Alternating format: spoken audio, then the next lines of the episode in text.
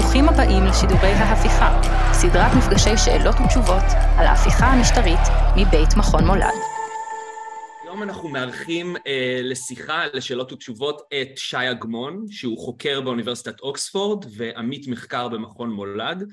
אה, שי עוסק בהמון נושאים, אה, בין היתר בפילוסופיה פוליטית, במערכת המשפט ובמאזן הכוחות בין מוסדות שונים בדמוקרטיות ליברליות. אה, בהקשר הישראלי, שי ואני פרסמנו לפני כמה שנים את המאמר האקדמי הראשון שבעצם ניתח את עליית הפופוליזם הימני בישראל בעשור האחרון ומחוץ לאקדמיה יכול מאוד להיות שנתקלתם בשם של שי בעמוד הדעות בהארץ, שם הוא מפרסם ניתוחים פוליטיים לעיתים קרובות. טור אחד חשוב במיוחד לענייננו זה מאמר ששי כתב יחד עם דוקטור נועם גדרון ממש בתחילת ההפיכה המשפטית וגם אותו אתם יכולים למצוא בתגובות.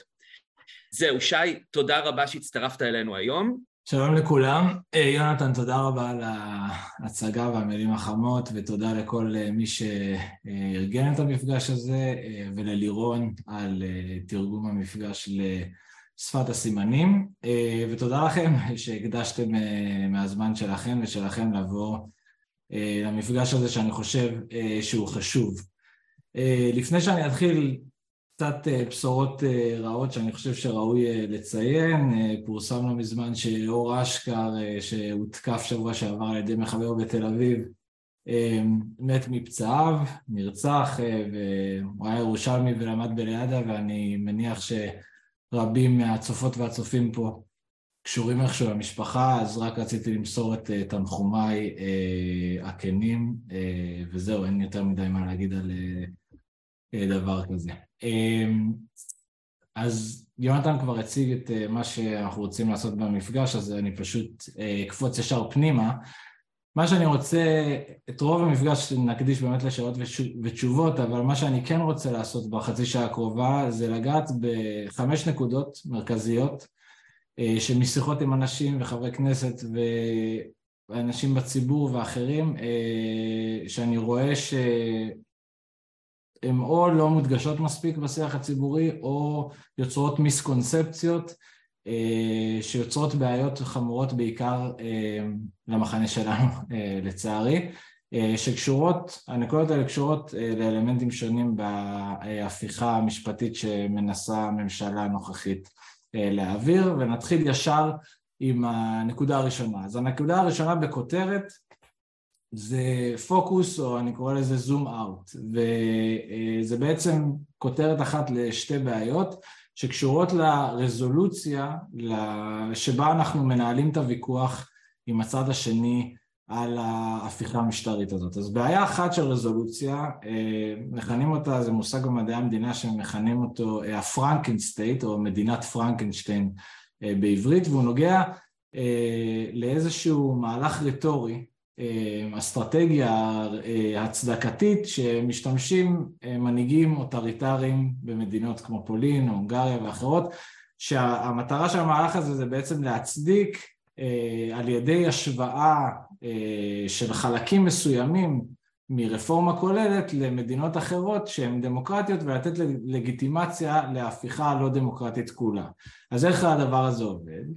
אמ, באה הממשלה, כמו ממשלת ישראל, ומנסה להעביר המון המון אה, חוקים בבת אחת שמשנים לחלוטין את צורת המשטר אה, במדינה. אז למשל אצלנו רוצים לשנות את הדרך שממנים את נשיא העליון ואת הוועדה לבחירת שופטים ואת ה... לעשות פוליטיזציה ליועץ המשפטי לממשלה ולצמצם את זכות העמידה של אנשים להגיע לבית משפט ולצמצם את הכוח של התקשורת וועדת בחירות וכו' וכו' וכו' וכו' וכו' נגמר האוויר רק מלהגיד חצי מכל החוקים האלה ואז איך מנהלים, אה, באיזה רזולוציה מנהלים את הוויכוח? כל פעם בוחרים חלק אחד קטן מהרפורמה המשפטית הזאת ואומרים, אה, הנה תראו, גם בארצות הברית אה, השלטון בוחר את השופטים. אז מה, זה אומר שישראל לא דמוקרטיה? ומה הבעיה שזה יהיה אצלנו? או דוגמה נוספת, הנה תראו, בקנדה יש פסקת התגברות. זה אומר שאצלנו, אה, שיהיה פסקת התגברות אנחנו כבר לא דמוקרטיה, מה אתם רוצים? בעצם הם מפרקים חלקים קטנים, משווים לדמוקרטיות ליברליות אחרות שהדברים האלה בקונטקסט אה, שלהן הם אחרים אה, לגמרי, ואז ככה מנסים להצדיק את ההפיכה כולה, וזה נעשה גם שוב במדינות אחרות כמו הונגריה ופולין. והתשובה לדבר הזה שפשוט לא, לא, לא דנים ברזולוציות נמוכות על הפרטים הקטנים של הרפורמה כי הם לא משנים. כל הזמן צריך לחזור, לעשות זום אאוט ולצאת אה, החוצה ולראות את המפלצת כולה. למה אז קוראים לזה מדינת פרנקנשטיין? כי הגוף של פרנקנשטיין מורכב מהרבה איברים שכל אחד בפני עצמו לגיטימי, אבל מחברים את כל האיברים ביחד נוצרת מפלצת, וככה זה בדיוק עם הרפורמה המשפטית הנוכחית. אז אם אתם מוצאים את עצמכם בשיחה, נכנסים לרזולוציות של הרזולוציות של ביקורת שיפוטית או משהו כזה, זה אתם בוויכוח הלא נכון. זה דבר ראשון. הערה שנייה על רזולוציה, זה אה, שזה קצת אירוני שאני אומר את זה בשיחה על ההפיכה המשפטית, אבל זה לא ויכוח משפטי. ההפיכה הזאת היא לא אה, ויכוח על איך העיצוב של מערכת המשפט הישראלית יהיה הכי טוב בתוך דמוקרטיה, אלא זה אה, סל שלם של רפורמות גם בשלטון המקומי, אגב, שאף אחד לא מדבר על זה, אה, הולכת להיות שביתה עכשיו בשלטון המקומי, כי הממשל המרכזי גם מנסה לקחת סמכויות מהשלטון המקומי, שזה עוד דרך לקחת עוד יותר כוח אה, לרשות המבצעת, גם בשלטון המקומי, גם בתקשורת, גם בבית המשפט, זה הכל חלק מאותה, אותו ניסיון הפיכה שהוא על הלב של איך מדינת ישראל תיראה בעתיד, או דמוקרטיה ליברלית אה, מתפקדת, ששוב, כבר עכשיו ישראל דמוקרטיה ליברלית אה, עם הרבה מאוד בעיות, אבל עדיין במסגרת דמוקרטיה ליברלית, או אה, משטר אוטוריטרי לא דמוקרטי, שבסקאלה כזו או אחרת שהולך לכיוונים גם דתיים מאוד, וזה לא סתם שעם כל רפורמת החקיקה הזאת גם מנסים להעביר את חוק החמץ והפרדה מגדרית, זה, אה, יש לזה שורשים אידיאולוגיים אה, משותפים ולכן אה, אסור לשכוח שאנחנו לא בוויכוח ועל רזולוציה כזה מאוד ספציפית על קונקטורות שונות של איך מארגנים מערכת משפט, אלא זה ויכוח על לב ליבה, על לב הזהות של מדינת ישראל וזה ויכוח פוליטי.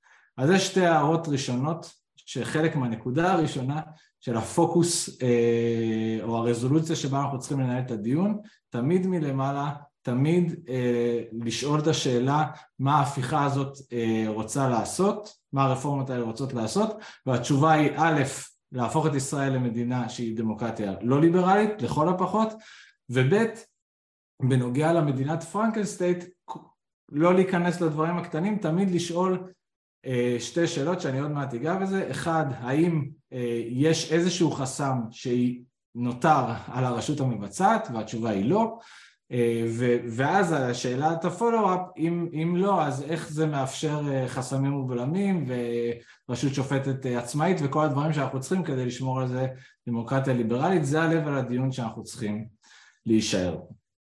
עכשיו לנקודה השנייה, שקשורה קצת לנקודה הראשונה. בגלל שזה ויכוח פוליטי, אמ, הוא מתנהל בנרטיבים מסוימים. והנרטיב אה, שמשתמשים בו תומכי ההפיכה בנוגע למערכת המשפט הוא הנרטיב הבא. אמ, לפני ההפיכה, ההפיכה סליחה, לפני המהפכה החוקתית הנוראית שברק עשה ב-95 אמ, היה גן עדן במדינת ישראל. אה, היו את השופט אה, לנדוי והשופט ויטקון וכל השופטים שיריב אה, לוין, השר לוין ציין את שמם בנאום הראשון שהוא ככה פרץ עם הרפורמה והוא אמר היו ענקי משפט וכל מה שאנחנו עושים אנחנו רוצים להחזיר את הגלגל אחורה לתקופה הנהדרת הזאת לפני ההפיכה הנוראית של אהרן ברק. זה נרטיב, נרטיב של לחזור לתקופה הטובה שהייתה פעם, זה נרטיב פוליטי שעושים בו שימוש הרבה מאוד uh, אנשים מהסוג של לוין, Making America Great Again זה, זה uh, דוגמה אחת uh, עכשווית, אבל גם פוטין עושה את אותו, משתמש באותו נרטיב אה, בשביל להצדיק את המלחמה שלו, זה, זה טריק רטורי אה, ידוע, אבל הוא שקרי, ולא צריך להיכנס לדיונים האלה כי זה פשוט שקר מוחלט. מילא זה היה עוד איזשהו אמת שהם היו מנסים לעשות את זה, אבל הם לא, ואני אתן לכם שתי דוגמאות. דוגמה אחת, זה שחלק מההפיכה המשטרית הזאת, הממשלה רוצה לעשות פוליטיזציה מוחלטת לייעוץ המשפטי לממשלה, אני עוד מעט אסביר מה זה, ואגב תרגישו חופשי לשאול אותי שאלות על כל מושג משפטי שאתם לא מבינים עד הסוף. אז פוליטיזציה מלאה של הייעוץ המשפטי, זה אומר בעצם שהשר יעשה מינוי פוליטי ליועצים המשפטיים שלו והיועצים המשפטיים יתפקדו כעורכי דין פרטיים של השר ולא כיועצים משפטיים ניטרליים אה, בשביל האינטרס הציבורי. עכשיו, מאז ומתמיד הייעוץ המשפטי בישראל היה ניטרלי. אז רק הדוגמה הזאת של ההפיכה המשטרית מראה שהם לא מנסים לחזור אחורה, הם מנסים לעשות מהפכה אה, כוללת בשיטת המשטר בישראל. עוד דוגמה, אה, הוועדה למינוי שופטים. הוועדה למינוי שופטים לפני ההפיכה החוקת, המהפכה החוקתית של ברק היה שלטון מוחלט לשופטים, היה אפילו יותר כוח בתקופה שלפני 92 לשופטים מאשר היום, כי גדעון סער שינה את ההרכב של הוועדה אה, למינוי שופטים ב-2006 ואחרי זה ב-2008 גם הוסף וטו לשופטים, אבל גדעון סער שינה את הרכב הוועדה ככה שיהיה הרבה יותר כוח לפוליטיקאים, והיום בהרכב הוועדה למינוי שופטים הנוכחי צריך שיה, שתהיה איזושהי פשרה בין הפוליטיקאים, בין הממשלה לבין אה, השופטים, מה שלא היה לפני אה, אהרן ברק. אז אם רוצים להחזיר לאהרן ברק, לתקופה שלפני אהרן ברק, צריך להחזיר יותר כוח לשופטים. בקיצור, אני יכול לתת עוד ועוד דוגמאות. הנקודה הפשוטה היא שהנרטיב ההיסטורי הזה הוא פשוט שקר מוחלט, אין פה חזרה אחורה, יש פה מהפכה כוללת, וגם נקודה קטנה נוספת שצריך לדבר עליה בהקשר הזה, שמי שמספר נרטיב כזה שאנחנו רוצים לחזור אחורה לתקופת הזוהר של בית המשפט העליון, צריך להסביר למה אנחנו רוצים לחזור. אה, ואת זה הם לא כל כך אה, מסבירים. ב-1992 הכנסת, הליכוד אגב, כן, אנשים שוכחים את זה, חוקקה שני חוקי יסוד וניסתה לעגן, לתת מעמד חוקתי לכל מיני זכויות אדם. מדינת ישראל לפני החקיקת החוקי היסוד האלה הייתה דמוקרטיה ליברלית מאוד מאוד בעייתית, היא עדיין, ויש הרבה שיטענו שלהגן על זכויות אדם בחקיקת יסוד רק משפרת את המצב של מיעוטים ומגנה על זכויות וזה הופך את המדינה, אה, מביא את המדינה למצב יותר טוב. אז להגיד אה, שפעם היה יותר טוב לא מספיק, צריך להסביר למה, וההסבר של האנשים האלה צריך איכשהו לעבור בדרך של אנחנו רוצים פחות הגנה לזכויות אדם. אז צריך לדחוק אותם לפינה ולגרום להם להגיד את זה ולהודות אה, שזה מה שהם רוצים אה, לעשות. אז זו הנקודה השנייה. הנקודה השלישית, אז היינו בזום אאוט ואחרי זה הסיפור ההיסטורי ועכשיו הנקודה השלישית שהיא מאוד מאוד חשובה לי ואני אנסה להסביר אותה ממש בקצרה אבל אני, אם יש לכם עוד שאלות האלה, אני מבקש שתשאלו, כי אני אה, נתקל בזה עוד, המון המון פעמים שאנשים פשוט אה, לא מצליחים לתפוס, לרדת כזה ל, ללב העניין בהקשר הזה, והנקודה הזאת קשורה למוסד היועץ המשפטי לממשלה. אמ, ואני מדגיש שזה מוסד, כי היועץ המשפטי לממשלה זה לא רק היועץ המשפטי לממשלה, זה כל הייעוץ המשפטי לממשלה שמורכב מעשרות אם לא מאות עורכי דין שיושבים בגוף שנקרא ייעוץ וחקיקה שהוא חלק ממשרד המשפטים וגם קשורים לייעוץ וחקיקה כל היועצים המשפטיים של משרדי הממשלה, היועצת המשפטית של משרד התחבורה, היועץ המשפטי של משרד ראש הממשלה וכו' וכו' וכו'. עכשיו, המון מדברים בחדשות על הוועדה למינוי שופטים ועל ביקורת שיפוטית ועל פסקת ההתגברות והרצון לעשות פוליטיזציה למוסד היועמ"ש קצת כזה נמצא מתחת לרדאר ואני חושב לפחות שזה חייב להיות אחד משני הקווים האדומים הכי בוהקים זה והוועדה לבחירת שופטים יותר מכל דבר אחר אה, בסעיפים אה, שרוצים להעביר ואני אסביר מדוע. אז קודם כל מה, מה התפקיד של ייעוץ וחקיקה, איך זה עובד ומה הם עושים. הממשלה כל יום כל יום מעבירה מאות החלטות, מאות אם לא אלפי. עוברים תקציבים, עוברות החלטות ממשלה, נעשים מינויים, יוצאים, מזרח, אה, יוצאים מכרזים, אה, אה, אפילו מתקבלות החלטות ביטחוניות ועוד ועוד ועוד אין סוף החלטות ביום. ההחלטות האלה לא מגיעות לבית המשפט.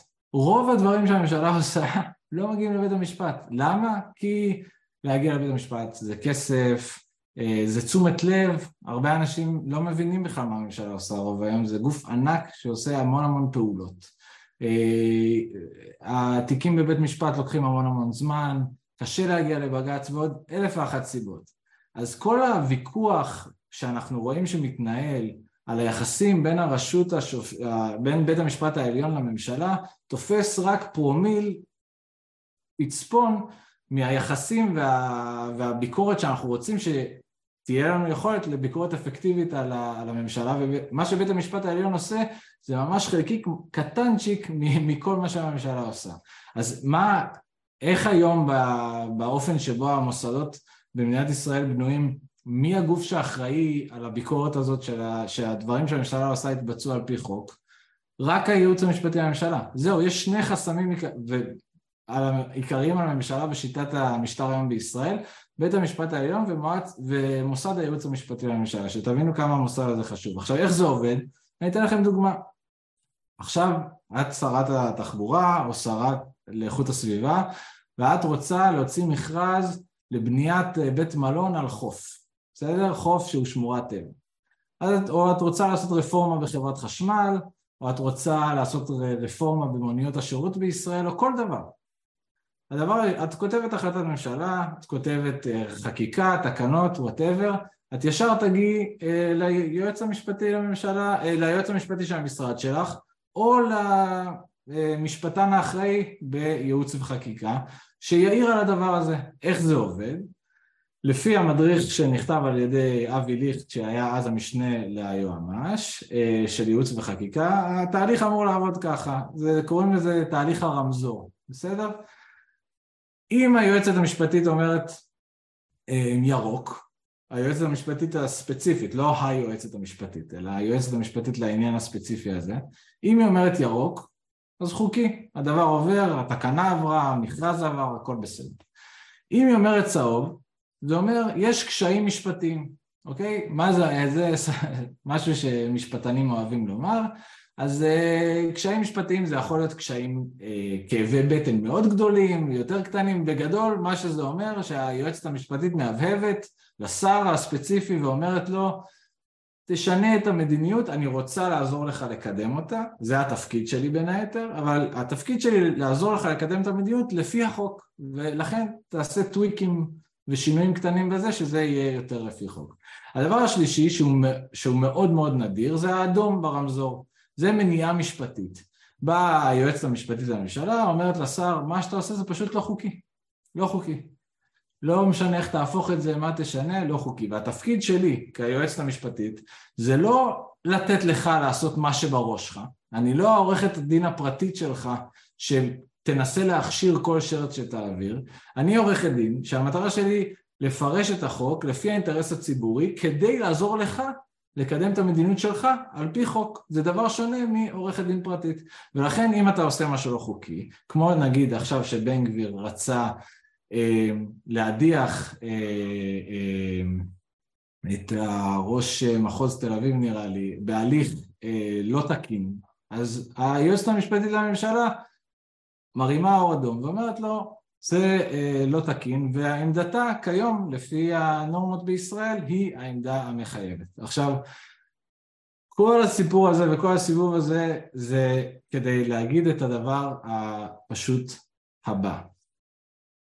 במערכת השב... הדמוקרטיה המאוד שברירית של מדינת ישראל, על כל המאות ואלפי החלטות של הממשלה, הגוף היחיד שיכול לעצור, או אפילו לא לעצור, לתת ביקורת הכי מינימלית שהממשלה עובדת לפי החוק, זה הייעוץ המשפטי לממשלה. אתם יכולים לאהוב את זה, אתם יכולים לא לאהוב את זה, אתם יכולים להציע מערכת באיזונים ובלמים אחרת, שכמובן תומכי ההפיכה לא, לא מציעים, אבל זה המצב. ופוליטיזציה של זה אומרת שכל ההחלטות האלה ייעשו על פי האינטרסים של השר, וזה אומר בשורה התחתונה שני דברים מאוד מאוד ברורים. אחד, שחיתות אינסופית, ושתיים, ריסוק שלטון החוק בישראל.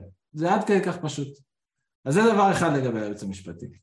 והדבר השני ליועץ המשפטי, לא רק שזה משפיע על כל ההחלטות האלה שלא מגיעות לבית המשפט, אלא לעובדה שיש ייעוץ משפטי היום ניטרלי במדינת ישראל, יש השלכות גם על ההליכים משפטיים. והדוגמה הכי אה, חזקה לזה, זה אה, משהו שנקרא בשפה משפטית נוראית חזקת התקינות המינהלית. אתם מכירים? תעננו, כן, לא? לא. אוקיי, אז חזקת התקינות המינהלית זה אה, בעצם אומר את הדבר הבא, כשמגיעים לבג"ץ, בג"ץ זה בדרך כלל נגד המדינה, עתירה נגד המדינה, אמ, יש אמ, חזקה שאומרת שנטל ההוכחה שהמדינה פעלה לו בסדר הוא על התובע ולא על המדינה. ונטלי הוכחה הם מאוד חשובים במשפט כי זה בעצם עושה רצפה עקומה לטובת המדינה. עכשיו למה, למה יש את אה, החזקה הזאת? למה נטל ההוכחה הוא על, על התובע של המדינה ולא על המדינה? כי בית המשפט מניח שהמדינה עברה ייעוץ משפטי ניטרלי והיא פועלת לפי האינטרס הציבורי ולכן כדי להוכיח שהיא עשתה משהו לא בסדר הנטל הוא על האזרח. עכשיו אתם יכולים לאהוב את החזקה הזאת או לא, זה לא משנה, העובדה היא שאת החזקה הזאת תומכי ההפיכה המשטרית לא רוצים לשנות, נכון? הם רוצים להשאיר את החזקה הזאת בפועל, בתוקף, ואז הם, מקבלים יתרון כפול. גם יש להם עורך דין פרטי, ש... מכספי הציבור כמובן, שעושה הכל כדי שהם יוכלו להעביר כל דבר שהם רוצים. רוב ההחלטות שהם רוצים, ירצו להעביר במצב הזה, בכלל לא יגיעו לבית משפט ותהיה שחיתות מטורפת, וכשהם ירצו, וכשסוף סוף יגיע לבית משפט איזה מישהו או ארגון שיצליח לתבוע, אז יהיה להם יתרון בבית המשפט בגלל חזקת התקינות המנהלית. בקיצור, זו התמונה, ואני חושב שזה אה, אחד השינויים הכי נוראים שיש אה, מוצאים ברפורמה הזאת, וצריך אה, לשים על זה יותר פוקוס. שתי נקודות אחרונות ומהירות. אז היינו בשלוש נקודות, רק תזכרו, הפוקוס, היועצים המשפטיים והסיפור ההיסטורי, עכשיו אנחנו בנקודה הרביעית, שהיא נוגעת למשהו יותר אקטואלי, למתווה החדש של אה, רוטמן, אה, שהרבה אנשים ביקשו ממני אמ, לדבר עליו, אז אה, אנשים שמעו על המתווה החדש, על הספין התורן? אוקיי, אז קודם כל מילה כללית על כל המתווים האלה. זה גם אסטרטגיה, אמ, האזרחים לא יכולים להיכנס לכל הפרטים המשפטיים הקטנים של כל מתווה שמציעים כזה או אחר, הרוב מקבלים אווירה. אני מניח שרובכם בכלל לא, לא הספקתם לקרוא מה המתווה הזה אומר, ואז אתם מסתכלים לפרופסור שאתם סומכים עליו או על הזה, ש, שיגיד לכם אה, מה קורה ובצדק. אין טעם להיכנס לכל המתווים האלה, זה הכל אה, אמצעים רטוריים להעפיל ולבלבל את, ה, את הציבור. כל מתווה שמוצע, אני מציע לשאול שתי שאלות. זהו, לא לקרוא את הפרטים, לא לבזבז את המקום היקר שיש במוח שלכם. שתי שאלות. אחד, איזה חסמים אתם מציעים בכלל שיהיו לממשלה? אם התשובה זה בחירות בארבע שנים, אז reject all, זה כמו שאתם מקבלים את הכתוביות הקטנות האלה של חוזים שאין לכם זמן לקרוא את כולם ואתם יכולים או accept all או reject all, reject all, זה, זהו, אם, אין, אם הם לא מציעים שום חסם על הממשלה חוץ מבחירות בארבע שנים ומה שהעם רוצה, reject all, זה תנאי אחד, ו... ותנאי שני זה האם אם בית משפט, עצמאות בית המשפט, האם בית, בית המשפט נשאר עצמאי או לא. עכשיו, זה באופן כללי לגבי כל שאר הספינים שעוד אנחנו נשמע עליהם בקרוב. עכשיו לגבי ספציפית הסיפור של רוטמן, אני לא רוצה להיכנס לפרטים כי באמת חבל, אבל אני רק אגיד את הדבר הבא. רוטמן מציע, אם אתם לא יודעים, אני אחסוך לכם זמן, רוטמן מציע לדחות כביכול את כל הסעיפים האחרים של ההפיכה המשטרית לעוד שנה, ווטאבר, ורק, רק להשתלט על בית המשפט העליון, שזה בדיוק אגב מה שעשו בפולין, קודם כל השתלטו על בית המשפט העליון, ואז העבירו את כל אה, שאר החוקים, כי, כי המטרה בין היתר, מה שזה יעזור לו, שאם ישתלט על בית המשפט העליון, אחרי זה שהוא יעביר את כל הרפורמות, אז בית המשפט העליון לא יפסול אותם. עכשיו, למה זה, למה זה אומר השתלטות דה פקטו על בית המשפט העליון? מה שרוטמן מציע זה שתהיה ועדה למינוי שופטים שתורכב מ-11 חברים, שישה מהקואליציה, שלושה שרים ושלושה חברי כנסת, ובעצם הרוב כדי לבחור שני שופטי עליון, כן, רק שניים הראשונים של ממשלה אז יצטרך רוב של שישה, בעצם שליטה קואליציונית מלאה בוועדה לבחירת שופטים, כמו שהיה בגרסה הקודמת של ההפיכה המשטרית, אז אין פה שום ריכוך. ואז הוא אומר, השופט השלישי והשופט הרביעי, נוסיף שיצטרך גם מישהו אה, אה, מהשופטים אה, ומהאופוזיציה. עכשיו, זה בנוגע לבית המשפט העליון, ובבית המשפט המחוזי והשלום, אז יצטרכו רוב של שבע, שישה מהקואליציה, שופטים, אופוזיציה וכו'. עכשיו, למה זה, למה זה עבודה בעיניים? קודם כל, כי רוטמן רוצה לבטל את מה שנקרא שיטת הסניוריטי. יודעים מה זה? כן, לא? נסביר בקצרה. שיטת הסניוריטי זה איך ממנים את נשיא בית המשפט העליון. היום, כדי לנתק את המינוי של נשיא בית המשפט העליון מאינטרסים פוליטיים כאלה ואחרים, אז ממנים לפי ותק, ואז אי אפשר לשחק במינוי. ורוטמן רוצה אה, שכמובן שהרוב הקואליציוני יבחר את הנשיא. עכשיו, מה זה אומר? שאוטומטית הנשיא הוא חלק משלושת השופטים שנמצאים בוועדה, כן?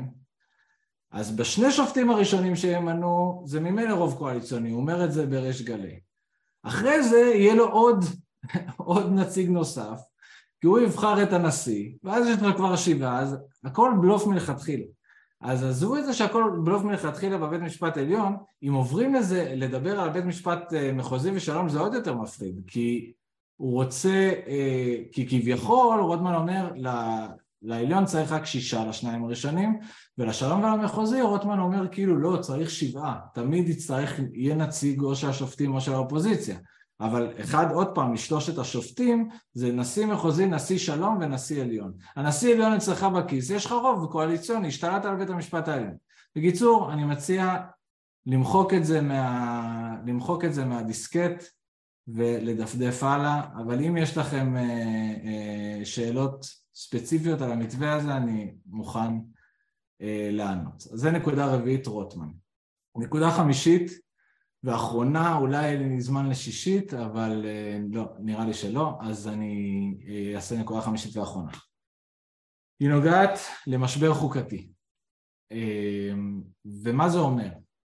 ואני חושב שהתקשורת עושה עבודה לא טובה ולהסביר את זה ומה המשמעויות של זה וכמה אנחנו לא יודעים מה יקרה במצב כזה ואני חושב שיש אחריות לאנשים שמנסים לפרש לציבור את מה שקורה להגיד גם שהם לא יודעים ולהכין את הציבור לעמימות ולמצב שאנחנו לא, לא יודעים מה יהיה בו אז אני רק רוצה להסביר שנייה מה זה משבר חוקתי ולמה איך שהתקשורת מציגה אותו זה לא בסדר ו...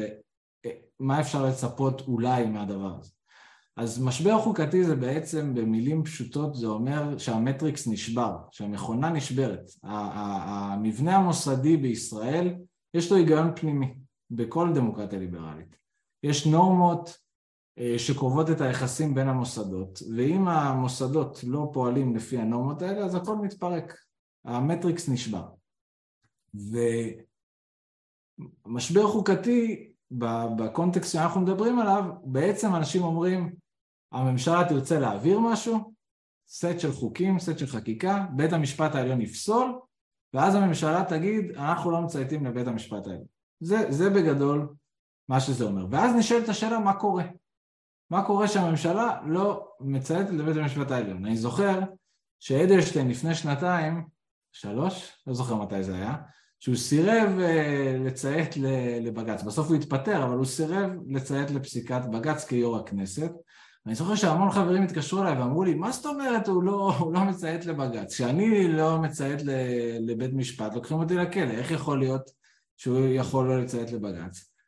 כי הוא פעל אז כיו"ר הכנסת, כראש של, של מוסד, והיחסים בין המוסדות נקבעים על ידי נורמות, ויש פירמיד, קוראים לזה בשפה המשפטית פירמידת נורמות, והנורמה הכי גבוהה קובעת את היחסים בין המוסדות, וכשזה נשבר אין עוד מה לעשות, זהו, זה נגמר, אין יותר מה להגיד, המערכת נשברת. עכשיו, מה קורה כשהמערכת נשברת? הדמיון שלנו אה, מושפע המון ממה שקרה במלחמת העולם השנייה ועלייה של פשיזם ודברים כאלה. וכשמערכת נשברת אז תמיד חושבים, אה, ישר הולכים על למי הצבא יציית. נכון? ראש השב"כ דיבר ב... או לשעבר, ראשי דב"ק לשעבר דיברו בחדשות על זה שהם קוראים לשב"כ לציית לבית משפט עליון, ואנשים קוראים לצבא לציית לבית משפט עליון, וכו' וכו' וכו'. כאילו החשש המרכזי שיש לאנשים במשבר חוקתי זה עם מי ילך הצבא, כי אם הצבא לא הולך עם הממשלה, אז יכול להיות שהממשלה תשלח את הצבא לרחובות וישתלט על הבתים ויהיה פה הפיכה. אני לא רואה שום מצב בעולם שזה מה שאנחנו הולכים לקראתו, בטח לא בקרוב, בטח לא מהניסיון של מה שאנחנו רואים במדינות אחרות שקרו דברים אה, דומים. הדמיון הזה הוא פשוט, אה, הוא מסמא את עינינו ממה שקורה והוא, והוא מסיט את הדיון מהעיקר. אז בואו ננסה שנייה לדמיין איך המשבר חוקתי בישראל ייראה. המשבר החוקתי הזה הוא לא על איזושהי פעולה שהממשלה אמרה לצבא לעשות ובית המשפט אומר לצבא אל תעשה והצבא צריך להכריע. זה גם לא על המשטרה, זה לא על שום דבר שדומה לזה. על מה זה יהיה? אז הנה דוגמה.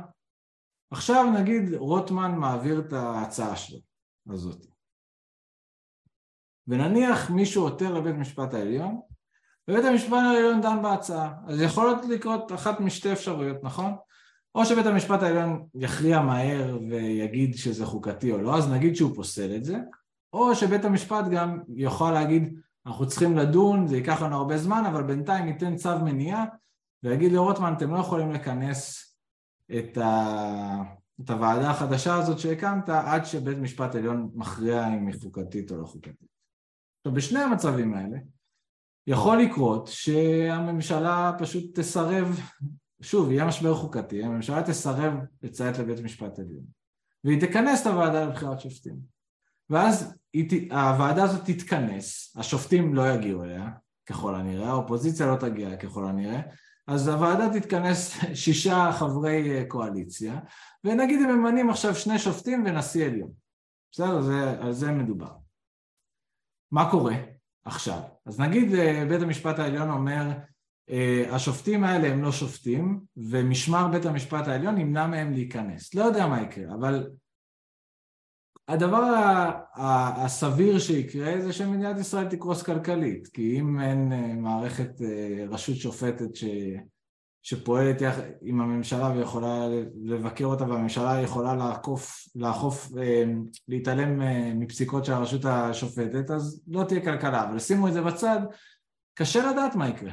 אני לא יודע מה יקרה במצב כזה. השופטים החדשים ינסו להתפרץ לבית משפט עליון, המשטרה תבוא ותכריח את בית משפט עליון לשים אותם, כן או לא, אני פשוט לא יודע, אף פעם לא הגענו למצב כזה, ומי שאומר לכם שהוא יודע, משקר. אז ההצעה שלי לגבי כל אופציה של אנשים שמדברים על משבר חוקתי, א', להבין כמה זה חמור, חסר תקדים, אירוע היסטורי שמגיעים לתחתית של התחתית של חברה שכל הפרמ... כל הקשרים וכל הנורמות בה נפרמו לחלוטין, זה אחד, ושתיים, אה, לדעת שאם נגיע למצב כזה צריך להמשיך במאבק בתנאים של עמימות וחוסר ידע ופשוט להיות עם, ה...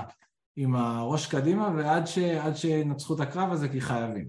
אבל יותר מזה כל מי שאומר שהוא יודע מה יקרה, לדעתי הוא משקר, אה, או לפחות אה, הוא משחק עם העובדות בצורה שנוח לו. זו הנקודה החמישית, דיברתי מספיק, אה, זהו, בואו נפתח את זה לשאלות נראה. אוקיי, יש פה שתי שאלות שאנחנו נאחד, אה, נשאל אותן יחד. אז מוטי שואל שאלה בסיסית שאני לא בטוח שכולם מכירים את התשובה שלה, וזה מי ממנה בכלל את היועץ המשפטי לממשלה? ובהקשר הזה אלינור אומרת, אה, על בסיס דיון עם אבא שלה, זה שאבא של אלינור טוען שברגע שהיועץ המשפטי נבחר, הוא לא מחויב יותר למי שבחר אותו. כך למשל במקרה של מנדלבליט ונתניהו, שהוא הגיש בסופו של דבר אה, כתב אישום נגדו. אז למה זה לא נכון לגבי היועצים המשפטיים שעומדים לעבור פוליטיזציה? אה, קודם כל, כי היועץ המשפטי לממשלה לא נבחר פוליטית על ידי ראש הממשלה, הוא נבחר על ידי הוועדה שעומד בראשה אה, שופט עליון, ויש שם גם שיקולים מקצועיים וגם איזונים, והוועדה, הרכב הוועדה של בחירת היועץ המשפטי לממשלה, גם הוא נעשו עליו הרבה מאוד דיונים וועדות בדיוק כדי ליצור איזשהו איזון שהיועץ המשפטי, המשפטי לממשלה לא יהיה תלוי לחסדיו של ראש הממשלה או של הממשלה באופן כללי, זה אחד. שתיים, נקודה יותר מהותית שעולה מהשאלה, אני לא יודע אם זה אלינור אבא שלה, אבל הנקודה המהותית היא, והנכונה אני חושב, שזה נכון שזה לא הכרחי שאם המינוי פוליטי הוא בהכרח מושחת. זה נכון. כאילו אי אפשר, אי אפשר לחלוק על זה. יכול להיות שאם שר ממנה יועץ משפטי הוא עדיין יהיה בסדר, גם אם הוא פוליטי. אבל זה בדיוק למנות, זה בדיוק לבנות שיטת משטר על כלל הסמוך עליי. וככה לא עושים עיצוב חוקתי. אנחנו לא יכולים לאפשר שהביקורת היחידה, שוב, אם היה חסמים ובלמים אחרים, אין שום דבר קדוש במערכת של מדינת ישראל כמו שהיא היום. אין. אפשר, יש כל מיני סוגים של דמוקרטיות ליברליות, אפשר לשנות את המוסדות, אין שום, שום דבר קדוש בזה שיהיה ייעוץ משפטי חזק, או בית משפט עליון שיכול לבקר חוקים, יש כל מיני קונסטלציות. כל מה שאני אומר שבקונטקסט של מדינת ישראל, אנחנו לא יכולים שאחד משני החסמים היחידים על הממשלה ששולטת על הכנסת, שהוא הייעוץ המשפטי לממשלה, האנשים בו יקבעו, יהיו חייבים את המשרה שלהם על ידי הממשלה, זה הכל. האם לדעתך יש צורך בשינויים במבנה הפרדת הרשויות בישראל? כן, יש צורך בהמון שינויים, אבל שוב, זה לא רלוונטי להפיכה המשטרית הזאת. מדינת ישראל היא דמוקרטיה ליברלית פגומה מאוד, מהרבה מאוד סיבות, ההגנה פה על זכויות אדם היא על גבול הפושעת, אין הפרדה בין דת למדינה, התקשורת החופשית לא מוגנת, הממשלה שולטת על הכנסת, הייתי נותן הרבה יותר כוח לוועדות של הכנסת ויותר כוח לכנסת להפיל את הממשלה. אגב, את זה לא אמרתי בסיפור ההיסטורי שמספרים לנו שרוצים לחזור לתקופה לפני אהרן ברק, שוכחים להגיד שבתקופה לפני אהרן ברק הכנסת הייתה הרבה יותר חזקה והיה לה הרבה יותר כוח להגביל את הממשלה הזאת, את זה שוכחים. בקיצור, התשובה הקלה היא כן, יש המון שינויים לעשות, ישראל היא מדינה אה, נפלאה ופגומה מאוד, אה, אבל השינויים שצריך לעשות אותם זה כדי לחזק אותה כדמוקרטיה ליברלית ולא אה, להפוך אותה ללא דמוקרטית ולא ליברלית. טוניה שואלת, מה האינטרס של פורום קהלת להתערב בשיטת המשטר בישראל לדעתך? אידיאולוגי. פורום קהלת זה גוף של אנשים שמחזיקים באידיאולוגיה מסוימת, איזשהו שילוב של כלכלת שוק חופשי רק שהיא מתאימה לאידיאולוגיה שלהם, כי בהתנחלויות אין שוק חופשי וזה בסדר, אז שוק חופשי לפי הצרכים ואיזושהי תפיסה כזאת, זה שילוב של שוק חופשי לפי המידות שנוח, שלי, שנוח להם ואיזושהי לאומנות וכזה תפיסה אתנית מסוימת מאוד של יהדות, שזה, השילוב הזה אגב קורה גם במפלגה הרפובליקנית בשוליים שלה, שהיום הם כבר המיינסטרים בארצות הברית, ובשוודיה עכשיו במפלגה הניאו-נאצית שעלתה, ובעוד מקומות. הם מדברים מצד אחד על שוק חופשי פרוע, מצד שני על ערכי משפחה, ו- ונגד הליברלים הקוסמופוליטיים, זה אידיאולוגיה שלמה שמספרת סיפור היסטורי על מה קורה לעולם ולאן אנחנו הולכים.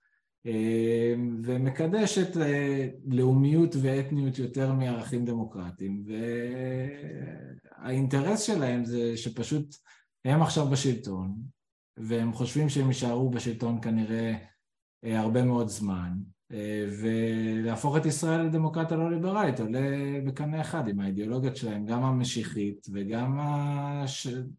זה לא שמרנית, הלאומנית אבל זה מסיבות אידיאולוגיות אוקיי, okay, יונתן שואל האם בניית חוקה או תהליך מזורז להכנת חוקה אמור לעזור למניעת ההפיכה המשפטית הנוכחית או העתידית אם תהיה?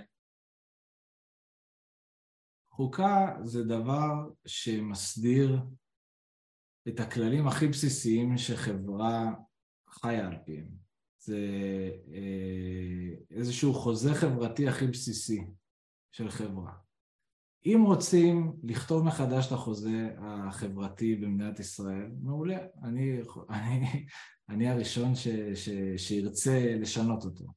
ואז צריך לקחת את כל העמדות. אגב, זה שהיו עוד דיבורי פשרה באוויר, אם, אם רוצים שהרגע הזה יהיה רגע חוקתי, אמיתי, משהו כמו הפדרליסט, ש, ש, ש, שדנים על, ה, על השיטת משטר בישראל ועל האיזונים בין דת ומדינה והקבוצות השונות והכל, אני בעד לפתוח הכל. אבל אז העמדה שלי זה לא העמדה של מה שיש היום במדינת ישראל, זה גם לא העמדה של מתווה הנשיא, זה עמדה של דמוקרטיה ליברלית, כמו שאוהבים להגיד היום, על מלא מלא מלא, ואז אתם רוצים להיפגש איתי באמצע, סבבה. אבל ככה אני רוצה שדיונים על, על חוקה ייראו במדינת ישראל. ורגע חוקתי כזה צריך אה, רצון וקבלה אה, של כללי משחק משותפים של כל החלקים בחברה ורצון להגיע לטוב משותף. אה, וזה בא לידי ביטוי גם באיך שהפוליטיקאים והמנהיגים מתנהגים וגם בפרוצדורה עצמה, בהליך. אתה לא מנחית חוקה לצד השני בחודש. אז קודם כל, השאלה האם אנחנו נמצאים ברגע חוקתי כזה, כרגע התשובה היא הברורה היא לא, ולכן הדבר שצריך לעשות זה להתנגד להפיכה המשטרית. אם בעתיד יהיה רגע חוקתי כזה, אז כן, חוקה זה דבר אחד שיכול לעזור לשנות את, אה, ולסדר את אה, מערך האיזונים והבלמים במדינת ישראל. השאלה גם תמיד מה יש בחוקה. חוקה כמסמך זה, זה, זה, זה כלום, זה לא אומר כלום. שאלה מה, מה יש בחוקה, איך היא מסדירה, חוקה בעצם עושה שני דברים בגדול, מחזיר, מסדירה את היחסים בין המוסדות ובדרך כלל ברוב המדינות מתלווה לחוקה מגילת זכויות, שזה הזכויות אה, נוקשות שאי אפשר לפגוע בהן. האם זה יעזור למדינת ישראל מבחינת נורמות דמוקרטיות, מבחינת תרבות? כן, אני חושב שכן, אבל האם אנחנו ברגע הזה? אני לא חושב. אוקיי, אה, אייל שואל, מה היא דעתך לגבי הטענה שבג"ץ אינו יכול לדון בעתירה שנוגעת למעמדו שלו? מה שנובע מהשאלה הזאת זה שהממשלה יכולה לעשות תמיד מה שהיא רוצה בבית המשפט העליון, בלי שבית המשפט העליון יגיב. אז אני לא מכיר אה, אה, מנגנון שעובד ככה, כי זה פשוט מנגנון שנותן לממשלה לעשות מה שהיא רוצה. אה, האם עדיף שהשאלה הזאת לא תתברר בבית המשפט העליון? כן. האם איך אנחנו רוצים לחיות את החיים המשותפים שלנו במדינת ישראל, האם עדיף שזה יוכרע בוועדות ושיח ציבורי ושיתוף ציבור וקריאה לכינון חוקה? כן, עדיף שזה, עדיף שזה אה, ייקבע ככה. האם לבית משפט כדאי שתהיה את היכולת להגיד לממשלה שרוצה לשנות את אופי המשטר הדמוקרטי במדינה לעצור? כן, אני חושב שראוי שיהיה לבית המשפט היכולת הזאת. האם היכולת הזאת משנה? לא ממש. למה? כי בית המשפט העליון ממילא זה תמיד הגוף הכי חלש במבנה המוסדי של דמוקרטיות ליברליות. אין לו ארנק וחרב, אין לו כסף, אין לו תקציבים, ו- ותמיד כשיש uh, הפיכות משטריות, המוסד הראשון שהולך זה בית המשפט, כי אין לו כוח באמת. כל הכוח של בית המשפט העליון מבוסס על נורמות. אז זו תשובה ארוכה לשאלה קצרה. אמ, מרים שואלת למה בעצם אין חוקה בישראל? סיפור היסטורי, אמ, פוליטי, כשהוקמה המדינה, בן גוריון ואחרים חשבו שצריך להיות חוקה אמ, ולא הצליחו להגיע להסכמות, ואז הייתה את ועדת הררי, מינו איזה בחור, לא משנה, שינסה להגיע לחוקה, ולא הצליחו, ואז קבעו איזה, איזושהי פשרה שלישראל לא תהיה חוקה כתובה כמו אה, ארה"ב נגיד או מדינות אחרות, אלא אה, הכנסת תתפקד בשני כובעים, הרשות המחוקקת והרשות המכוננת, הרשות המחוקקת תתפקד כפרלמנט רגיל, ובכובעה כרשות המכוננת היא תמשיך את הליך החקיקה של חוקי היסוד לאורך שנים עד שתכונן אה, לחוקה, שלא כוננה אה, עד היום, וזה לא קרה מסיבות פוליטיות, גם בגלל קואליציה של מפא"י מפלגות דתיות ומאוד סיבות זה לא היה פשוט. אז ורצו לרוץ קדימה וגם אגב השיט, כל השיטה שלנו בנויה על המודל הבריטי שגם במודל הבריטי חוקה כתובה אז לקחו גם השראה משם. בקיצור יש הרבה סיבות אבל זה סיפור היסטורי שאני ממליץ לעשות בוויקיפדיה ועדת הררי וזה יסגור את הפינה למי ששאל את השאלה. תמר שואלת אם אתה יכול להגיד כמה מילים על מתווה הנשיא. אה, בהנחה שהקואליציה הייתה מסכימה לו, מה הפשרות המהותיות שהיו גלומות במתווה הזה? אמ, מתווה הנשיא עושה הרבה ויתורים לצד הליברלי, אה, והוא מאוד בעייתי בעיניי, אבל הוא לא מוותר על שני דברים מרכזיים, שזה בעיניי צריך להיות הפוקוס. אה, ולמה אוקיי, אני אחלק את התשובה לשתיים. אחד, מה שאני אוהב במתווה הנשיא זה שהוא לא נותן שליטה מלאה אה, לקואליציה, לוועדה למינוי שופטים, והוא לא נותן פוליטיזציה של הייעוץ המשפטי, שזה שני הקווים האדומים הכי בסיסיים בעיניי, אה, שכל דבר מהם שמשתנה בלי, עוד פעם, להוסיף חסמים אחרים על הממשלה, שזה גם אפשרות, כמובן שהצד השני לא מציע את זה, אה, אז אלה שני הדברים הכי בסיסיים בעיניי ועל זה המתווה הנשיא אה, שומר. יש שם כמה בעיות, אחד עם זה שהוא מתקפל על ביקורת שיפוטית על חוקי יסוד וזה לא ברור כמה חקיקה של חוקי יסוד, אה, כמה קל זה יהיה, אז כן, הוא נותן שם ארבע קריאות ועם רוב של שמונים, ועדיין, אם יש רוב של שמונים לחוקים יותר בעייתיים שפוגעים בזכויות אדם, ואי אפשר שיהיה ביקורת שיפוטית על זה, טיפה בעייתי בעיניי, אבל שוב, אפשר לחיות עם זה, ואפשר לחיות עם עוד, אה, עוד ויתורים ש, שהנשיא עשה, כמו למשל שביקורת שיפוטית צריכה להיות ברוב של שני שליש מהשופטים ולא ברוב רגיל, שאין לזה אח ורע בשום מקום בעולם. בקיצור, יניב רוזנאי, אה, הפרופסור, צייץ על זה, אהבתי את הציוץ שהוא צייץ על זה בטוויטר, שסיכם את זה יפה. אם היו אומרים לתומכים הרציניים, לשמרנים האמיתיים ש... אה, התנגדו לאקטיביזם של בית המשפט העליון או לאקטיביזם של היועץ המשפטי לממשלה, שתהיה הצעה של נשיא המדינה שכל האופוזיציה חותמת עליה, שמגבילה ביקורת שיפוטית על חוקי יסוד, שמונה, שמסירה את הווטו של שופטים, אמנם אין שליטה על קואליציה, אבל מסירה את הווטו של שופטים בוועדה למינוי שופטים, שאומרת שביקורת שיפוטית יכולה להיות רק בשני שליש, וכו' וכו', שמוציאה ביקורת שיפוטית על מתווה הגיוס, שהופכת הלכת פנחסי ולא מאפשרת יותר ביקורת שיפוטית על, על, על, על, על מינוי של שרים לממשלה. אם היו מציעים את זה ודניאל פרידמן וכל האנשים שייצגו את, ה, את הצד השמרני בוויכוח נגד האקטיביסטים הם היו יוצאים בבוקסר לרחוב ושרים בגשם וקופצים לקערה של קצפת. דבר אחד שזה מראה על מתווה הנשיא שאנחנו לא בוויכוח, עוד פעם, אני חוזר על זה, בין אקטיביסטים לשמרנים, אנחנו בוויכוח בין אנטי דמוקרטים ואנטי ליברלים ודמוקרטים וליברלים זה אחד. הדבר השני שאני לא חושב שהוא ראוי או רצוי זה שהצד שלנו קופץ על זה כאילו זה, זה לחם טרי שיצא מהתנור עכשיו. לנו יש עמדות ואנחנו צריכים אה, להיאבק עליהן ואם זה היה תוצאת סוף של משא ומתן ופשרה אז בסדר אבל כשאנחנו נתחיל שזאת תהיה נקודת הפתיחה שלנו לפני שהצד השני בכלל הסכים לדבר וישר דחה את זה על הסף לא אהבתי את ההתנהלות הפוליטית הזאת, אבל זה כבר עניין פוליטי של משא ומתן. אה, תמר שואלת מה הקשר בין ההפיכה המשטרית לחוקים דתיים? אמ, הקשר הוא שיש פה התלכדות היסטורית של כמה תנועות, גם אידיאולוגיות וגם אה, אופורטוניסטיות, אה, שחברו יחדיו, ויש קשר בין הצורה, שזה החוקים של ההפיכה המשטרית, הצורה של סדר השלטון, לבין האידיאולוגיה. אז יש את ה... זה, זה תנועה עם שלושה ראשים, נכון? יש את החרדים, יש את ה... נקרא לזה המשיחיים מתנחלים, שבגוונים שונים, אבל רוטמן, סמוטריץ', בן גביר וכל החברים האלה.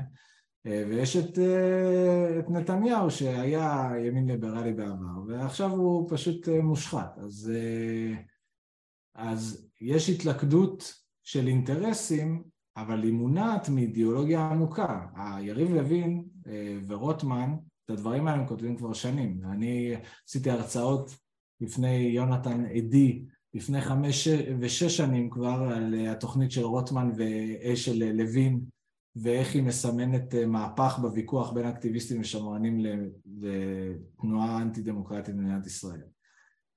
אז איך זה קשור? כשאת רוצה להעביר אידיאולוגיה שהיא משיחית או דתית, אז הרבה יותר קל לעשות את זה שאין הגנה על זכויות אדם ושאין ביקורת על הממשלה. אז המתנחלים, בית המשפט לא יוכל למנוע צעדים של, למרות שבית המשפט העליון הוא המכשיר הכי גדול של התנחלות, אבל זה כבר ביקורת שלי על בית המשפט העליון, שבגלל זה אני לא אוהב שאנחנו מגינים עליו כל כך, אבל לא חשוב.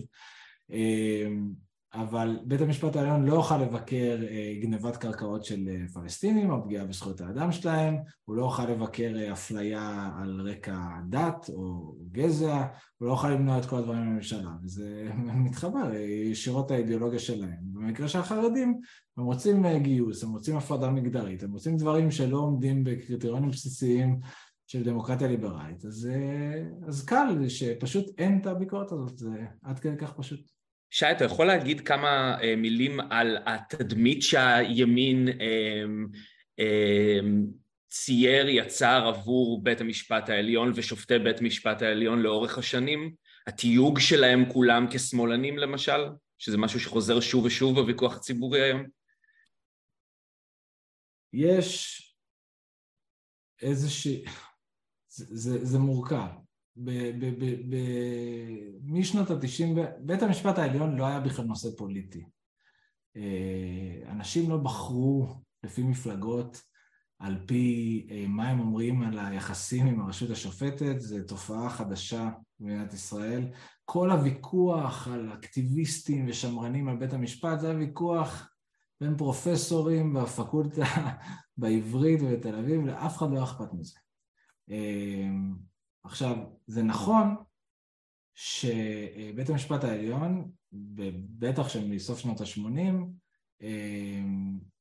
הפך להיות ליברלי יותר ויותר ותמך בהרבה דברים שמזוהים עם הצד השמאלי אה, של המפה. בין היתר זה הוביל לזה ששינו את הוועדה למינוי שופטים, שינו אותה כבר, כן? בואו נזכור את זה שנייה. שינו אותה ב-2006 גדעון סער כדי שיהיה וטו גם לממשלה וגם לשופטים, ככה שהשופטים לא ימנו את עצמם. אז כשאנשים אומרים לכם, חוזרים פעם אחרי פעם ברדיו שהשופטים ממנים את עצמם, בסדר, זה שקר, הם ימשיכו לחזור על זה, אבל זה שקר.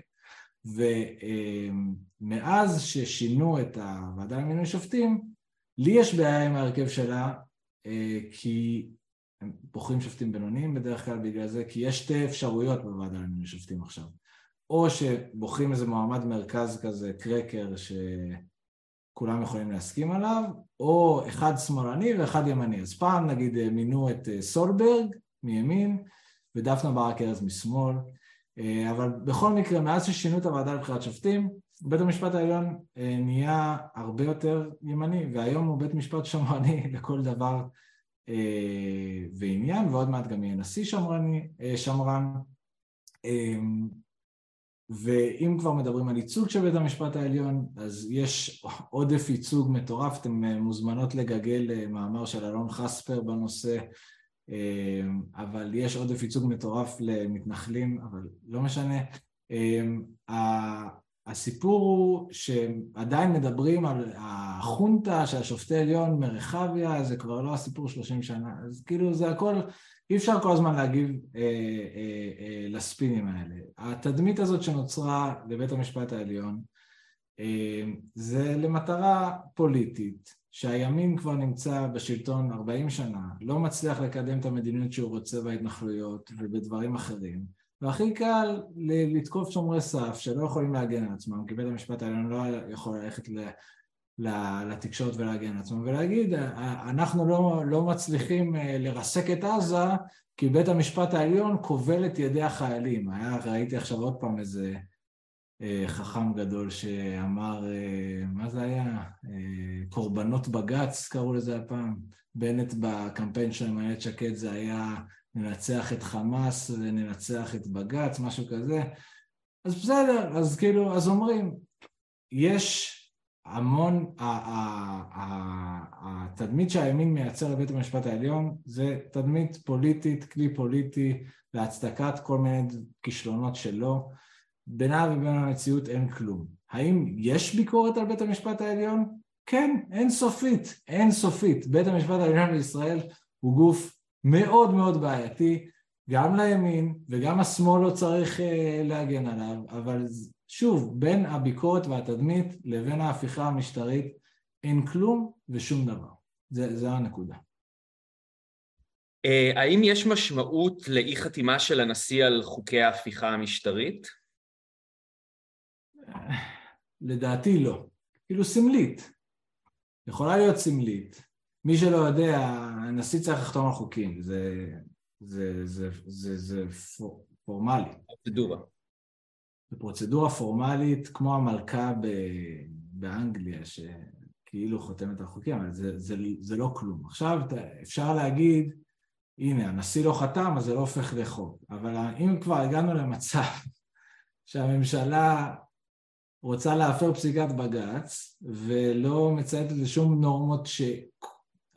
לשום דבר שקרוב לנורמות אה, של מנהל תקין, אז זה שהנשיא יחתום או לא יחתום ישנה משהו? לא. האם זה ישנה סמלית? כן, וזה חשוב בעיניי בשביל האינטגריטי של המוסד שהוא לא יעשה את זה, אבל זה לא משנה פרקטית. איך הרשות המבצעת יכולה להתנהג במצב שתהיה מחלוקת בין הרשויות, מחוקקת מול שופטת? הרשות המבצעת אמורה להיות כפופה לשלטון החוק. ואם הפרשן המוסמך של שלטון החוק זה בית המשפט, אז הרשות המבצעת צריכה לעשות מה שבית המשפט אומר. עכשיו, היא יכולה, יש בדמוקרטיה ליברלית אה, מתוקנת, או לפ... לא צריכה להיות מתוקנת, צריכה להיות מתפקדת, יש דיאלוג בין הרשויות. הרבה פעמים דברים מגיעים לבג"ץ, אגב, או הרבה פעמים גם פוליטית זה נוח לפוליטיקאים שדברים יגיעו לבג"ץ, כי אז הם לא צריכים לעשות את מה שהם צריכים. ואז בג"ץ הרבה פעמים יגיד, אני לא פוסק בעניין הזה, אני מחזיר את זה לרשות המחוקקת ואני מציע לרשות המחוקקת לחוקק ככה או אחרת, או אני מציע לרשות המבצעת לעשות ככה או אחרת. יש דיאלוג. בדרך כלל כשהיחסים תקינים יש דיאלוג, לא מנסים ללכת אחד על הראש של השני, ובאמת ביקורת שיפוטית זה, זה אירוע קצה. אין כמעט כאילו רגעים שמגיעים לזה בהיסטוריה של מדינת אה, ישראל. עכשיו, אם הרשות המבצעת לא רוצה להאזין, לציית לרשות המחוקקת, אז זהו, נשברה המערכת, אין מה לעשות. שי, אתה יכול להגיד כמה מילים על, ה, אה, על האופן שבו פוליטיקאים מגלגלים תפוחי אדמה לוהטים לפתחו של בג"ץ? הזכרת את זה עכשיו בקצרה, אתה יכול להרחיב על זה טיפה? יש אין סוף דברים שממשלת ישראל לא רוצה להחליט בהם, ולא מחליטה, ולא מחליטה, ולא מחליטה, עד שבסוף זה מגיע לבג"ץ. חוק הגיוס זה, זה הדבר כאילו הכי, הכי ידוע, היו ועדות על ועדות על ועדות על ועדות, זה הגיע לבג"ץ פעם אחרי פעם, ובמשך שנים, שנים, שנים, יותר מעשר שנים, בג"ץ גרר את זה, ואמר למדינה, הנה תמצאי מתווה, ותמצאי זה, ותמצאי פה, ותמצאי שם, בצורה שזה, ובסוף בג"ץ הכריע. האם אני חושב שבמקרה הספציפי הזה בג"ץ היה צריך להכריע? לא, הם אה, פסקו בטמטום רב בעיניי, אבל זה בסדר, זו פסיקה ספציפית שהכניסה את המדינה לפלונטר פוליטי אה, לא נחוץ. אבל יש עוד אלף דוגמאות. בסוף, לפוליטיקאים קל מאוד, גם מהשמאל אגב, קל מאוד אה, להאשים אחרים בכישלונות שלהם, זה, זה מה שפוליטיקאים אוהבים לעשות. ושיש סוגיה פוליטית בוערת שקשה מאוד להעביר, קל לגרור רגליים, אה, כמו הגיוס, שאף אחד לא רוצה לגעת בזה שנים, ויש עוד, אה, עוד הרבה מאוד מקרים. ואז זה מגיע לבג"ץ. אה, וזה טקטיקה ששנים השתמשו בה עוד לפני ההפיכה המשטרית, וזה, וזה ימשיך אה, גם להיעשות בעתיד ככל שהמבנה שהמשט, של המשטר הנוכחי יישמר. אתה יכול לומר כמה מילים על מה שיקרה ביום שאחרי שתוגש עתירה ויכריעו שההפיכה פסולה? מעבר למילים משבר חוקתי, מה זה אומר בפרקטיקה? שהמשטרה נניח לא תדע איזה צד לקחת בהפגנות? אז זהו, זה מה שניסיתי קצת לדבר על זה, אבל לא נראה לי. אה, נראה לי שבסוף, מה זה אומר משבר חוקתי עוד פעם? זה שהרשות המבצעת, במקרה שלנו, לא תעשה מה שהרשות השופטת אמרה. עכשיו, מה זה אומר במקרה שלנו? אין, לא קרה עד עכשיו מקרה שהרשות השופטת אמרה למשטרה, אתם פוגעים בזכויות של מפגינים והמשטרה לא צייתה. לא על זה הוויכוח. אה, זה לא מה ש... זה לא מה שהמשבר החוקתי, זו לא הדרך שהמשבר החוקתי יתבטא בה. זה יתבטא למשל, עוד פעם, במה שהם יעבירו. אם זה הוועדה למינוי שופטים, אז אה, בית המשפט העליון יגיד, אין סמכות לוועדה הזאת. ואז מה יקרה? הם ימונו שופטים. במקרה קיצון, הם ימנ... יקימו מערכת משפט נפרדת. האם אני חושב שזה סביר? לא. במקרה פחות קיצון, פשוט יהיה בלאגן. בלאגן אינסופי, והמחאה תמשיך, ויהיה לחץ, ומשהו יקרה. אני פשוט לא יודע מה, כי אין לזה תקדים, ואני לא רוצה למלא את הראש של אנשים בפחדים שהם לא מבוססים על שום דבר. יש לנו, שוב, אחריות להגיד, כמו שזלנסקי עכשיו אומר לאוקראינים שהוא לא יודע מתי המלחמה תיגמר והוא לא יודע איך זה ייראה, גם לנו יש אחריות להגיד לאנשים שלנו, צריך להמשיך להיאבק, ואין לי מושג קלוש מה יקרה ביום שהמערכת החוקתית שלנו תישבר. זה, זה הדבר היחיד שאני יכול להגיד. שמעון שואל, מה עם הטענה החרדית שבג"ץ לא יכול לעסוק בשאלות ערכיות, כשאין אפילו שופט אחד שמכיר את אורח החיים החרדי מבפנים? זו שאלה מורכבת אה, שיש בה כמה הנחות שאני מתנגד אליהן, אז אני אנסה לעשות את זה קצר. דבר ראשון, הכל זה שאלות ערכיות. אנחנו מדברים, אני לא יודע אם אנשים מכירים את ההבדל בין נורמטיבי לדסקריפטיבי, אבל זה לא משנה. בית משפט עליון, ברגע שהוא מפרש את החוק, אין דבר כזה, החלום הרטוב הזה של אנשים שחושבים ש... נו, האוריג'ינליסט שחושבים שאפשר לפרש טקסט בדיוק לפי הזה, אי אפשר, זה, זה, זה אינהרנטי לכללים ו, ומקרים ספציפיים של כללים שצריך לעשות פרשנות, ובגלל שאנחנו מדברים על בית משפט שקובע את הערכים לפיהם אנחנו חיים שהיו בחקיקה, אז אין דבר כזה לא לעשות הכרעה ערכית. אז כשאנשים אומרים שבג"ץ אה, קובע הכרעות ערכיות, זה דבר מטופש להגיד. אה, מה שבדרך כלל מתכוונים שאומרים שבג"ץ מכריע הכרעות ערכיות, זה שבג"ץ מתערב בנושאים שראוי היה שייפתרו בפוליטיקה, וזה קשור לעילת השפיטות, שזו עילה שאם אנשים זוכרים שאהרן ברק אמר בעבר שהכל שפיט, אז בעצם ברק אמר, בית המשפט העליון צריך להכריע בהכל. ויש אנשים שחושבים שבית המשפט העליון לא צריך להכריע בהכל, ויש דברים מסוימים שראוי שיוכרעו רק בפוליטיקה. וזה דיון, עוד פעם, לגיטימי, שהיה הרבה שנים, ואם כבר צריך לבחור צד, אז אני לא בצד של אהרן ברק בדיון הספציפי הזה. אני חושב שראוי שהרבה מאוד דברים אה, ייפתרו אה, בפוליטיקה. אז דבר ראשון, לגבי זה שהאם בג"ץ יכול לעשות הכרעות ערכיות, כן, האם זה צריך להיות במידה, כן. עכשיו, החלק השני של השאלה, זה בנוגע להאם הוא יכול להכריע וחרדים שאין שופטים חרדיים. וזה נוגע בעצם להרכב בית המשפט העליון ולמידת הייצוג שלו של האוכלוסייה. עכשיו התשובה הקלה והמתחמקת, אני חייב להודות, להגיד שאין שום קשר בין תפקיד בית המשפט העליון לייצוג. בית המשפט העליון הוא לא גוף מייצג, דמוקרטיה, מפלגות זה גוף, גוף מייצג, בית המשפט העליון זה גוף שאמור לפרש את החוק, מקצועי, ניטרלי, ולכן אין שום משמעות, התפקיד שלו הוא תפקיד לא ייצוגי, ברמה המהותית, אבל זו תשובה קלה ומתחמקת, כי ברור לנו שאם בית המשפט העליון יורכב רק מאנשים מאותה קבוצה ומאותו מיליה, אז בשאלות באמת ערכיות כאלה ואחרות, הוא, הוא, הוא ייתן תמיד לאותו צד, אז בגלל זה אומרים שצריך בית משפט עליון אה, מגוון יותר. עכשיו, זה הכל נכון, והיה כדאי שיהיה באמת שופט אה, חרדי כחלק מבית המשפט העליון, וגם ערבי וגם אה, מזרחי. לפי, זה לא צריך להיות לפי אחוזים מדויקים, אבל שיהיה כלל, שיהיה מגוון, והמגוון הזה גם לא חייב להיות רק מבחינת צבע העור, התפיסה הדתית או המוצא האתני, אלא זה גם מגוון בעמדות משפטיות. כדאי, אגב, שרצוי מאוד שיהיה גם מגוון, שיהיה אנשים באמת עם עמדות משפטיות מצד אחד ומצד אחר. זה, זה לא רק מגוון של, של מוצא או גזע או דברים כאלה. אז כן, חשוב שיהיה מגוון, זה אחד. שתיים, האם ההפיכה המשפטית מביאה מגוון? לא. ושלוש, רק לגבי החרדים צריך להיות מאוד חדים לגבי הדבר הזה. גם אם יהיה שופט חרדי שמכיר את אורחות החיים של החרדים, הוא לא יוכל לחלץ את החרדים מהעובדה שהם אה, אה, חיים ומתקיימים בדמוקרטיה ליברלית. אז יש ספרות אינסופית בפילוסופיה פוליטית שאני מוכן לפתוח את זה אם אתם רוצים.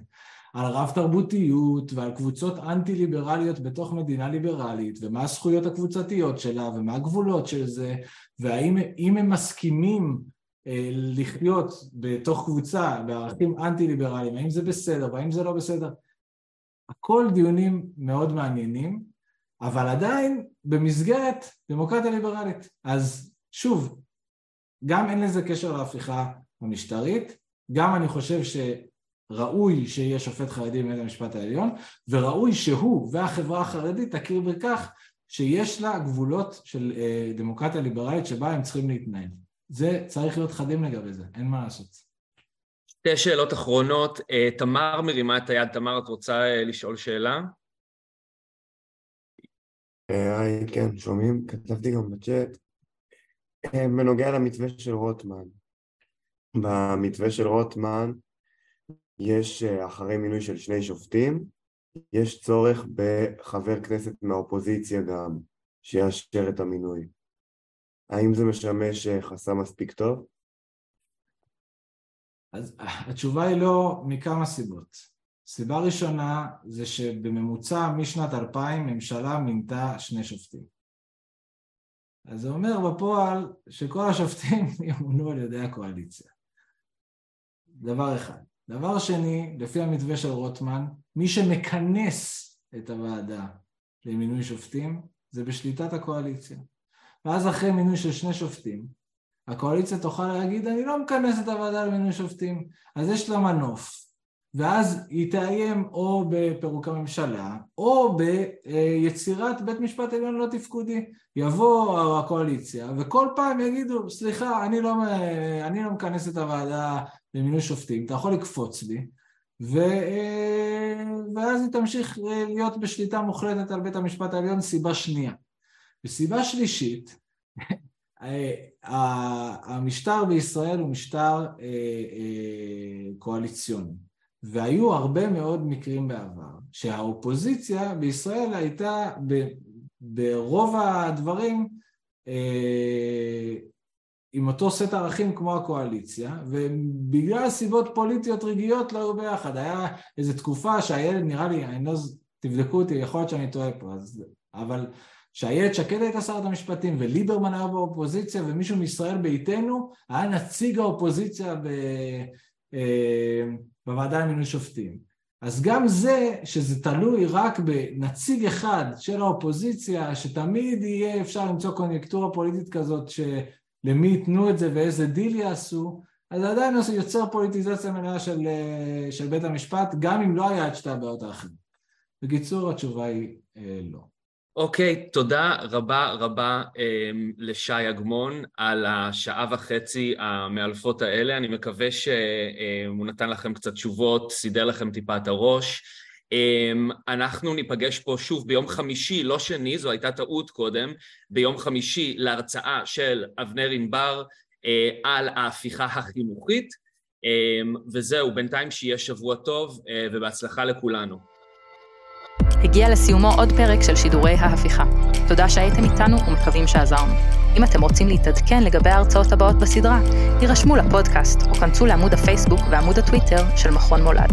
נתראה בפרק הבא.